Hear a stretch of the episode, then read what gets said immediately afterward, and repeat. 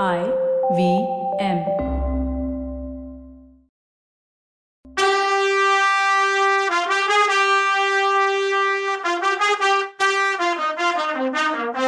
வணக்கங்க. நான் கவிதா பேசுறேன். வெல்கம் டு கதை பாட்காஸ்ட் சிவகாமியின் சபதம். இது எபிசோட் நம்பர் ஏழு. இந்த எபிசோடோட டைட்டில் பாம்பு போல வந்த பாதுகாப்பு. தொங்கின கயிற்று வழியா மேலே ஏறின பரஞ்சோதி கூரைக்கிட்ட போனப்போ ரெண்டு இரும்பு கை அவனோட தோலை பிடிச்சு மேலே தூக்கி விட்டுச்சு. அடுத்த நிமிஷம் அவன் கூரை மேல நின்றுட்டு இருந்தான். அவனுக்கு முன்னாடி நின்ன பிட்சு பேச வேணான்னு உதட்டுல விரல வச்சு சைகை காட்டினார். அவருக்கு பின்னால இன்னொரு இளம் புத்த சந்நியாசி நிக்கிறதும் தெரிஞ்சுது. பெரிய பிட்சு ஜாட காட்டினதும் இளம் சந்நியாசி கைத்த மேல இழுத்து சுருட்டி ஒரு காவி துணிக்குள்ள அதை வச்சு கட்டுனான். பரஞ்சோதி கூரை மேல நின்னபடி சுத்தி முத்தி பார்த்தான் கண்ணு கெட்டின தூரம் வரைக்கும் காஞ்சி நகரத்தோட மாட மாளிகையும் உப்பரிகைகளும் நிலா ஒளியில பிரகாசமா தெரிஞ்சுது. இதுக்குள்ள பெரிய பிட்சு சிறையோட கூரையில போட்ட ஓட்டைய ஓடுகளை பரப்பி அடைச்சாரு. பரஞ்சோதிய ஒரு விரலால தொட்டு தான் பின்னால வாங்கன்னு சைகை காட்டினாரு. அவர் நடக்க ஆரம்பிச்சதும் பரஞ்சோதியும் அந்த வாலிப பிட்சுவும் ஓட்டுக்கூரை மேலையும் நில மாடங்கள் மண்பாண்டங்கள் மேலையும் ஓசப்படாம மெதுவா நடந்து போனாங்க. தெருவில் ஏதாவது சந்தடி சத்தம் கேட்டா புத்த பிட்சு தம் பின்னாடி வர்றவங்களுக்கு ஜாட காட்டிட்டு உட்காந்துக்குவாரு. சத்தம்லாம் அடங்கினப்புறம் எந்திரிச்சு நடப்பாரு. இப்படி ஏழு எட்டு கட்டிடங்களை மேற்கூற வழியாவே நடந்து கடந்தாங்க. ஒரு வீட்டோட முன்னாடி முகப்பு பகுதியில அடர்த்தியா பன்னீர் மரங்கள் இருந்துச்சு. அந்த மரங்கள்ல இலைகளுக்கு இடையில கொத்து கொத்தா பூத்திருந்த பன்னீர் மலர்கள் நிலா ஒளியில தக தகன்னு வெள்ளி மாதிரி மின்னுச்சு. அந்த பூக்களோட வாசனை காத்துல நாலா பக்கமும் வந்துட்டு இருந்துச்சு. புத்தபிட்சு தெருவை ரெண்டு பக்கமும் நல்லா பார்த்துட்டு அந்த பன்னீர் மரத்துல ஒன்ன புடிச்சுக்கிட்டு கீழே இறங்கினாரு. அதையே மற்ற ரெண்டு பேரும் ஃபாலோ பண்ணாங்க. கீழே இறங்கினதும் கொஞ்ச தூரம் நடந்து கோயில் மாதிரி இருந்த ஒரு அழகான கட்டடத்தோட வாசலுக்கு வந்தாங்க. அந்த கட்டடம் தான் காஞ்சி நகரத்துக்குள்ள இருந்த புத்த விகாரங்கள்லயே பெருசு. ராஜ விகாரம்னு பேரு. கருணாமூர்த்தியான புத்த பகவானோட திருப்பல்லுல ஒண்ணு அந்த கோயிலோட கர்ப்ப கிரகத்துல பிரதிஷ்டை பண்ணி இருந்தாங்க. பல்லவ அரசர்கள் அப்பப்போ அதாவது ஒரு நேரம் ஒரு மதம் இன்னொரு நேரம் இன்னொரு மதம்னு தாவிட்டு இருந்தாங்க. ஆனா எந்த மதத்துல இருந்தாலும் எல்லா மதத்தையும் ஒரே இடத்துல வச்சு மத நல்லிணக்க கோட்பாடுகளையும் மதிச்சு மானியம் கொடுத்தாங்க. அப்படி ஒரு ராஜ மானியத்தை பெற்றதுல ஒண்ணு ராஜவிகாரம்.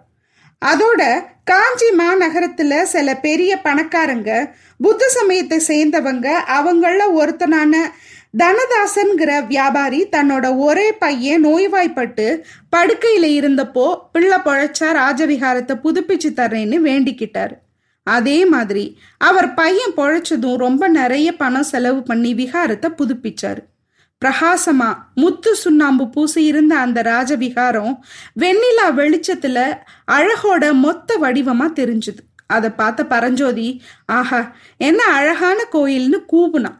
புத்தபிட்சு சட்டுன்னு நின்று அவன் வாயை பொத்துனாரு. அதே நேரம் அவங்க பன்னீர் மரத்தோட நிழலை தாண்டி ராஜவிகாரத்துக்கு ஏத்தாப்புல திறந்த வெளிக்கு வந்திருந்தாங்க. அதே நேரத்துல விஹாரத்துக்கு ஏத்தாப்புல இருந்த வருஷ கட்டடத்தோட இருட்டு பகுதியில இருந்து ரெண்டு வெள்ளை குதிரைங்க வெளியில வந்துச்சு. அது மேல இருந்தவங்கள ஒருத்தர் நடுத்தர வயசா இருந்தாரு. இன்னொருத்தர் வாலிபரா இருந்தாரு. ரெண்டு பேரும் முண்டாசு கட்டி இருந்தாங்க. குதிரை ரெண்டும் ராஜ விகாரத்துக்கிட்ட வந்துச்சு. அவங்கள ஒருத்தன் பெரியவனா இருந்தவன் புத்தம் சரணம் கச்சாமின்னு சொன்னான். இளம்பிச்சு தர்மம் சரணம் கச்சாமின்னு சொன்னாரு. அதுக்கு குதிரை மேல இருந்தவன் சுவாமிகளே ராத்திரி ரெண்டாம் ஜாமத்துக்கு மேல யாரும் வெளியில வரக்கூடாது இது தெரியுமான்னு கேட்டான். அதுக்கு பிட்சு தெரியும் ஆனா சன்னியாசிக்கும் அந்த ரூல் இருக்குன்னு தெரியாதுன்னு சொன்னாரு. இந்த அர்த்தராத்திரியில எங்க கிளம்புனீங்கன்னு கேட்டாரு அந்த பெரிய வீரர். இந்த பையன் என்னோட சிஷ்ய புள்ள. காஞ்சிபுரத்துக்கு புதுசு காணாம போயிட்டான். அவனை தேடி பிடிச்சி அழைச்சிட்டு வந்தேன் அப்படின்னு சொன்னாரு பிட்சு இந்த பையனுக்கு எந்த ஊர்னு கேட்டாரு அந்த குதிரை வீரர். இவனுக்கு சோழ நாட்டுல செங்கட்டாங்குடின்னு சொன்னாரு பிட்சு இன்னைக்கு தான் ரெண்டு பேரும் வந்தீங்களாக்கும்னு கேட்டாரு அந்த குதிரை வீரர்.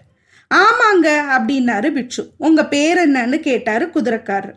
பிட்சுவை பார்த்து நாகநந்தின்னு சொல்லுவாங்க அப்படின்னு சொன்னாரு பிட்சு இனிமே ராத்திரியில வெளியில கிளம்பாதீங்க சுவாமி. இந்த பையன்கிட்டையும் சொல்லி வைங்கன்னு சொன்னாரு அந்த குதிரை வீரர்.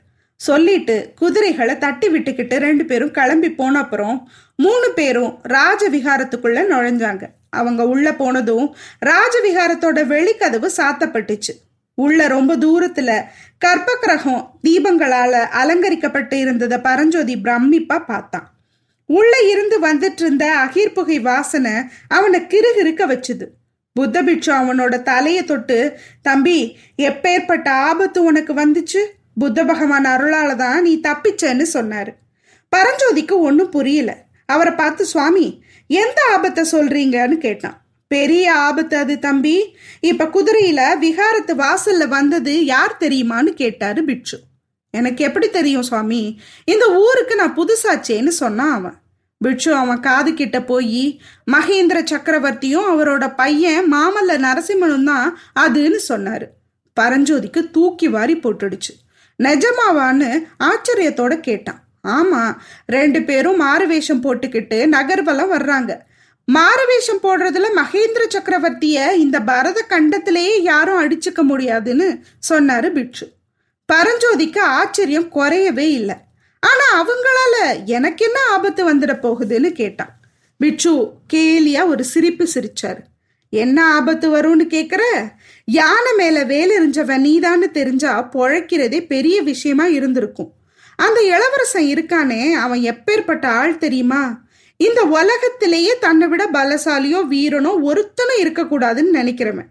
அப்படி யாராவது இருந்தாங்கன்னு வச்சுக்கோ. அவங்க கூட சண்டை போட்டு அவங்கள தோக்கடிச்சே ஆகணும். இல்லைன்னா மேலே அனுப்பிடணும்னு சொன்னாரு பிட்சு நாகநந்தி. சண்டைன்னு வந்துட்டா இந்த பரஞ்சோதி பயப்பட மாட்டான்.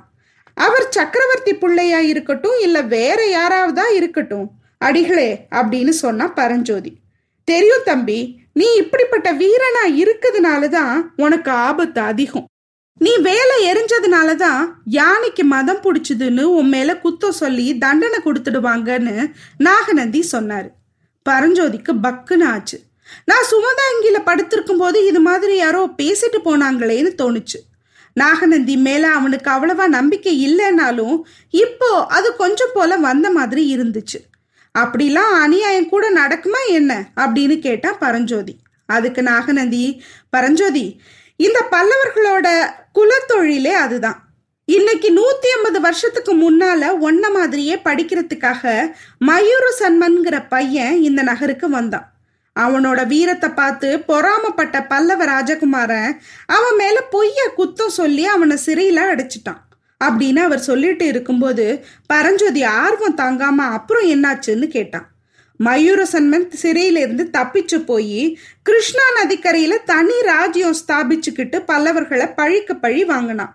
புத்த பகவான் அருளால மயூரசன்மன் மாதிரியே நீயும் பெரிய ஆபத்துல இருந்து தப்பிச்சேன்னு சொன்னாரு. பரஞ்சோதி அதுக்கு அடிகளே மத்த ஆபத்தெல்லாம் இருக்கட்டும். இப்ப எனக்கு பசிங்கிற பெரிய ஆபத்து தான் வந்திருக்கு. வயிறு காந்தி பிராணம் போகுதுன்னா நாகநந்தி அவனை மடப்பள்ளிக்கு அழைச்சிட்டு போய் சாப்பாடு வாங்கி கொடுத்தாரு. மடப்பள்ளிங்கிறது கோயில்களில் பிரசாதம் சமைக்கிற இடம். அப்புறம் ஒரு மண்டபத்தோட தாழ்வாரத்துக்கு அவனை அழைச்சிட்டு வந்து இங்கே படுத்துக்கோ. தூங்குறதுக்கு ஒரு முகூர்த்த காலம் கொடுக்குறேன். நிம்மதியா தூங்கு. உனக்கு வந்த ஆபத்து இன்னும் முழுசா போயிடல. பொழுது விடியறதுக்குள்ள நாம கோட்டையை விட்டு போயிடணும்னு சொன்னாரு. பரஞ்சோதி சரின்னு சொல்லிட்டு மண்டபத்துல சாஞ்சு படுத்தான். அடுத்த நிமிஷம் ஆழ்ந்த தூக்கத்துக்கு போயிட்டான். ஆனாலும் அவன் ரொம்ப ஆழ்ந்து தூங்கினான்னு சொல்றதுக்கு இல்லை. ஏதேதோ பயங்கர கனவு. அதுல அஞ்சாறு பிட்சுக்கள் வந்து அவனை சுத்தி சுத்தி நின்னாங்க.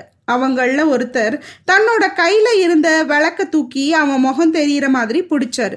ஆமா நாகநந்தி சொல்றது சரிதான். இவன் முகத்துல அபூர்வ கலை இருக்கு. இவன் மகாவீரனா வருவான். இல்ல மகாத்மாவா ஆவான்னு சொன்னார் போல. இன்னொரு கனவுல அவனை ஒரு மதையான துரத்திட்டு வந்துச்சு. பரஞ்சோதி சட்டுன்னு ஒரு பன்னீர் மரத்து மேல தாவி ஏறிக்கிட்டான். பூக்கொத்தோட இருந்த பன்னீர் கிளைய ஒடிச்சு யானை மேல போடுறான். அதே நேரம் திடீர்னு ரெண்டு குதிரை வீரங்க வந்து அடப்பாவி கோயில் யானையை கொண்டுட்டியான்னு கத்திக்கிட்டே தங்களோட கையில வச்சிருந்த வேலை அவன் மேல எரியிறாங்க அப்புறம் இன்னும் ஒரு பயங்கர கனவு. நாகநந்தி அடிகள் அவன் பக்கத்துல நின்னு அவன் முகத்தை உத்து பாக்குறார். அப்படி பார்க்கும்போதே அவர் முகம் படம் எடுத்தாடுற பாம்பு மாதிரி பாவனை மாறுச்சு. அந்த பாம்பு அதோட மெல்லிசான நாக்க நீட்டி அவன் முகத்தை தீண்ட வந்துச்சு. பரஞ்சோதி அலறி புடச்சிக்கிட்டு எந்திரிச்சு உக்காந்தான். பார்த்தா நாகநதி நிஜமாவே அவன் பக்கத்துல குனிஞ்சு நின்று அவனை பார்த்துக்கிட்டு இருந்தாரு.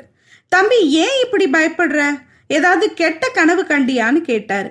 பரஞ்சோதி இல்லை இல்லை ஒன்றும் இல்லை. நீங்க தொட்டதும் தான் கொஞ்சம் திடுக்குன்னு ஆயிடுச்சுன்னா. பொழுது விடிய இன்னும் ஒரு முகூர்த்த நேரம் தான் இருக்கு. கிளம்பு போலாம். பொழுது விடியறதுக்குள்ள இந்த கோட்டைக்கு வெளியில போயிடணும்னு சொன்னாரு பிட்சு ஏன் சாமின்னு கேட்டான் பரஞ்சோதி. புத்த பகவானோட கட்டளைனாரு நாகநந்தி. யாருக்குன்னு கேட்டான் பரஞ்சோதி. எனக்கு தான். உன்னை ஆபத்துலேருந்து காப்பாற்ற சொல்லி எனக்கு கட்டளை வந்திருக்கு கடவுள்கிட்ட இருந்து. உனக்கு இன்னும் என்கிட்ட நம்பிக்கை வரலையான்னு கேட்டாரு. அதை கேட்டதும் பரஞ்சோதி அமைதியா ஆயிட்டான். போட்டும். இன்னும் ஒரே ஒரு முகூர்த்த நேரம் கழிச்சு பொழுது விடியிற வரைக்கும் மட்டும் நான் சொல்றத கேளு. கோட்டைக்கு வெளியே நான் உன்னை பத்திரமா கொண்டு போய் விட்டுடுறேன். அப்புறம் உன் இஷ்டம் போல பண்ணுன்னு கொஞ்சம் பரிவோடையே தான் சொன்னாரு அவரு. இப்படி சொன்னதும் பரஞ்சோதினால மறுக்க முடியல. சரி சுவாமின்னா. சரி அப்படின்னா இன்னும் கொஞ்ச நேரம் நான் சொல்றதை என் மேல நம்பிக்கை வச்சு கேப்பியா அப்படின்னு கேட்டார். கேக்குறேன்னா அவன் உன்னோட கண்ணை கட்டி இங்கேருந்து கூட்டிட்டு போறதுன்னா கூட அப்படின்னு இழுத்தாரு நாகநந்தி. பரஞ்சோதிக்கு இது என்னதுன்னு பக்குன்னு தான் இருந்துச்சு. ஆனாலும் எப்படின்னாலும் சரின்னு சொன்னான். உடனே நாகநந்தி ஒரு சின்ன துண்டை எடுத்து பரஞ்சோதி கண்ணை கட்டினாரு. தம்பி என் கையை பிடிச்சிக்கிட்டே வா. நான் சொல்ற வரைக்கும் கட்ட அவுக்க கூடாது. இப்ப நீ என்கிட்ட காட்டுற நம்பிக்கையோட பலன் இப்ப தெரியாது. கொஞ்ச நாள் கழிச்சு நீயே தெரிஞ்சுக்குவேன்னு சொல்லி பரஞ்சோதி கையை பிடிச்சி கூட்டிட்டு நடந்தாரு. பரஞ்சோதியோட நெஞ்சு பக்கு பக்குன்னு அடிச்சுக்கிச்சு. ஆனாலும் கொஞ்சம் தைரியமா பிட்சுவை ஃபாலோ பண்ணி நடந்தான். முதல்ல புத்த விகாரத்து வாசல் வழியா வெளியில வர்றோன்னு தெரிஞ்சுது. அப்புறம் தெருவோட நடந்து போற மாதிரி தெரிஞ்சுது. பன்னீர் பூ வாசனையிலேருந்து அன்னைக்கு உப்பரிகையிலேருந்து இறங்கின இடமா தான் இருக்கும்னு அவனுக்கு தோணுச்சு. இன்னும் கொஞ்ச நேரம் நடந்தப்புறம் போற டைரக்ஷன் மாறுதோன்னு தோணுச்சு. கொஞ்ச நேரத்துக்கெல்லாம் திரும்ப பன்னீர் பூ வாசனை. என்னது இது? வந்த வழியிலேயே திரும்பி போறோமா என்ன? இந்த பொல்லாத பிட்சு எனக்கு வழி அடையாளம் தெரியாம இருக்கிறதுக்காக இப்படி இழுத்தடிக்கிறார் போலன்னு பரஞ்சோதி நினைச்சுக்கிட்டான் சரி இவர் இவனை ஒழுங்கா கூட்டிட்டு போய் கோட்டைக்கு வெளியில விடுவாரா? இல்ல எங்கேயாவது போய் மாட்டி விட போறாரான்னு தெரியலையே. சரி என்னதான் பண்றாருன்னு பொறுத்து பார்ப்போமே அடுத்த எபிசோடு வரைக்கும் வெயிட் பண்ணலாம் அதுக்காக. அது வரைக்கும் நன்றி வணக்கம்.